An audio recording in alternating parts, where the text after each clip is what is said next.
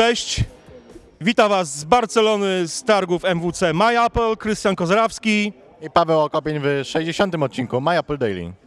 Na początek jak zwykle podziękowania dla sponsorów, firm, które pomogły nam w tej ekspedycji do Barcelony. Podziękowania dla ING Banku Śląskiego, dla firmy Intel i dla firmy IK Multimedia, producentowi świetnych akcesoriów muzycznych i między innymi tego mikrofonu iRig. Pawle, co dzisiaj ciekawego widziałeś na targach? Ja nie jestem jakimś fanem smartfonów, zwłaszcza tych z Androidem, dlatego mi się najbardziej spodobało stoisko Intela. Tutaj jest oprócz stoiska zwykłego Intela, jest także stoisko Intela z Intel Software, na którym firma prezentuje różne rozwiązania, jak programujesz swoje chipy, na przykład dla internetu rzeczy. Mamy rozwiązanie na przykład związane z podlewaniem ogrodu.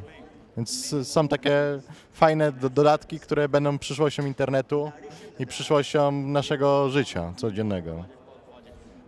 Ja przyznam się szczerze, że bardzo ciekawie prezentuje się pawilon Izraela. 140 startupów, głównie związanych z branżą mobilną, z aplikacjami zarówno na iOS-a, jak i Androida, ale także aplikacjami bardziej backendowymi. Bardzo ciekawe rozwiązania różnego rodzaju, które nam by wydać się mogły zupełnie niepotrzebne w formie na przykład aplikacji na smartfona, bo jedna z firm oferuje rozwiązanie polegające na tym, że analiza głosu pod kątem rozpoznawania nastroju użytkownika. I aplikacja dla iPhone'a czy dla Androida wydawałaby się zupełnie niepotrzebna, ale ta firma akurat stosuje to, sprzedaje to do różnego rodzaju call center, gdzie dzwoniący na przykład z jakimiś pretensjami, jego głos jest analizowany i już rozpoznawane jakby jego nastrój, jego nastawienie i przekazywane do odpowiedniej osoby, która wie, jak się takim delikwentem zająć. Czyli z takim oprogramowaniem, jeżeli na przykład będziemy dzwonić wkurzeni do jakiegoś call center, system rozpozna nasz głos i przekaże do osoby, która będzie się w stanie z nami dogadać. Ja jeszcze wspomnę może o smartfonach z Ubuntu. Ja kiedy rok temu byliśmy tutaj na MWC, na stoisku Ubuntu można było zobaczyć jedynie Nexusa chyba 5, jeśli nie mylę, albo Nexusa 4.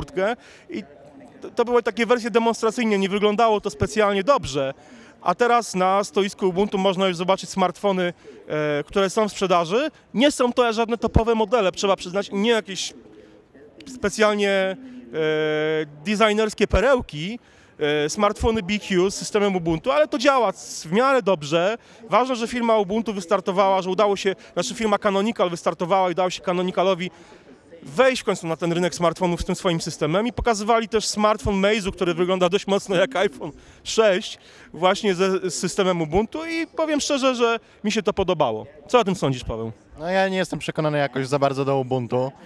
Ten system będzie po prostu niszowym rozwiązaniem, które gdzieś tam się będzie pojawiać od czasu do czasu, ale nie wróżę im sukcesu. Tak samo jak Windows Phone. On nadal nie jest popularnym systemem. W Polsce zdobył rynek, ale to jest wyjątek, tak właściwie. A Ubuntu będzie jeszcze bardziej marginalny, jeszcze bardziej niszowy niż Linux w świecie komputerów. Tak samo tutaj będzie naprawdę, jeśli zdobędzie 2% rynku, to będzie już sukces. Mi się podobało znowu stoisko IBM-u i możliwość przejrzenia tych aplikacji, które stworzyli wspólnie z Apple. No tak, te aplikacje są faktycznie wystawione, iPady i iPhony z tymi aplikacjami. W sumie co, widzieliśmy aplikacje dla pilotów, jeszcze chyba kilka programów, jakiś kalendarz. Mi się najbardziej podoba aplikacja sklepowa, w której ekspedienci mają podgląd na to, gdzie stoi klient w danym sklepie. Nawet w przyszłości będzie można rozpoznać tego klienta, czy to jest stały klient, kto to jest i poznać jego całą historię zakupów. Więc to bardzo pomoże przy doradztwie, obsłudze klienta w tradycyjnym sklepie. Ja tylko wspomnę, że kiedy zaczęliśmy robić zdjęcia na stoisku na stoisku IBM-a, to bardzo szybko poszedł do nas pan przedstawiciel IBM powiedział no photo, a dlaczego? Ponieważ na stoisku IBM-a byli też ludzie z Apple i przyznam się szczerze, że trochę jestem zdziwiony, że zarówno IBM, jak i Apple, a wydaje mi się, że to głównie Apple, bardzo podchodzi do tego w ten sposób, żeby, tych aplikacji nie robić ich zdjęć. Ja myślę, że prędzej czy później i tak zrzuty ekranu z tych programów trafią na rynek, a tutaj znowu jakby wychodzi ta taka sekretność Apple do bólu wręcz. No przeszkadzająca generalnie, wydaje mi się, w zbieraniu informacji o tej firmie. No szkoda, że takie podejście mieli do nas. Ciebie też przegonili chyba, co? Tak, ale za to nie było problemu na stoisku na przykład Hayera, który prezentował całkiem przyzwoite telefony. Wersja również dla seniorów.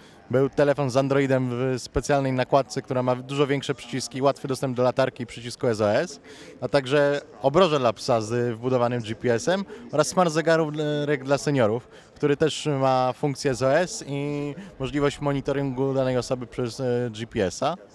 I bardzo fajny był smartfon na stoisku Glee, jakoś tak widzieliśmy razem. Gionee i smartfon Elfi, 5,2 mm grubości, naprawdę fajnie wykonany. Tak, metalowa ramka, też przednia i tylnia ścianka ze szkła i powiem szczerze, był cieńszy od iPhone'a 6 i ładniejszy od Samsunga Galaxy S6. Jak myślisz, ładniejszy czy nie? Inny. Inny, moim zdaniem ładniejszy. Słuchajcie, to na tyle. Jutro znowu wracamy do hal targowych Fira Barcelona. I będziemy dalej relacjonować dla Was targi Mobile World Congress w tym przepięknym, słonecznym mieście. Trzymajcie się. Cześć. Na razie.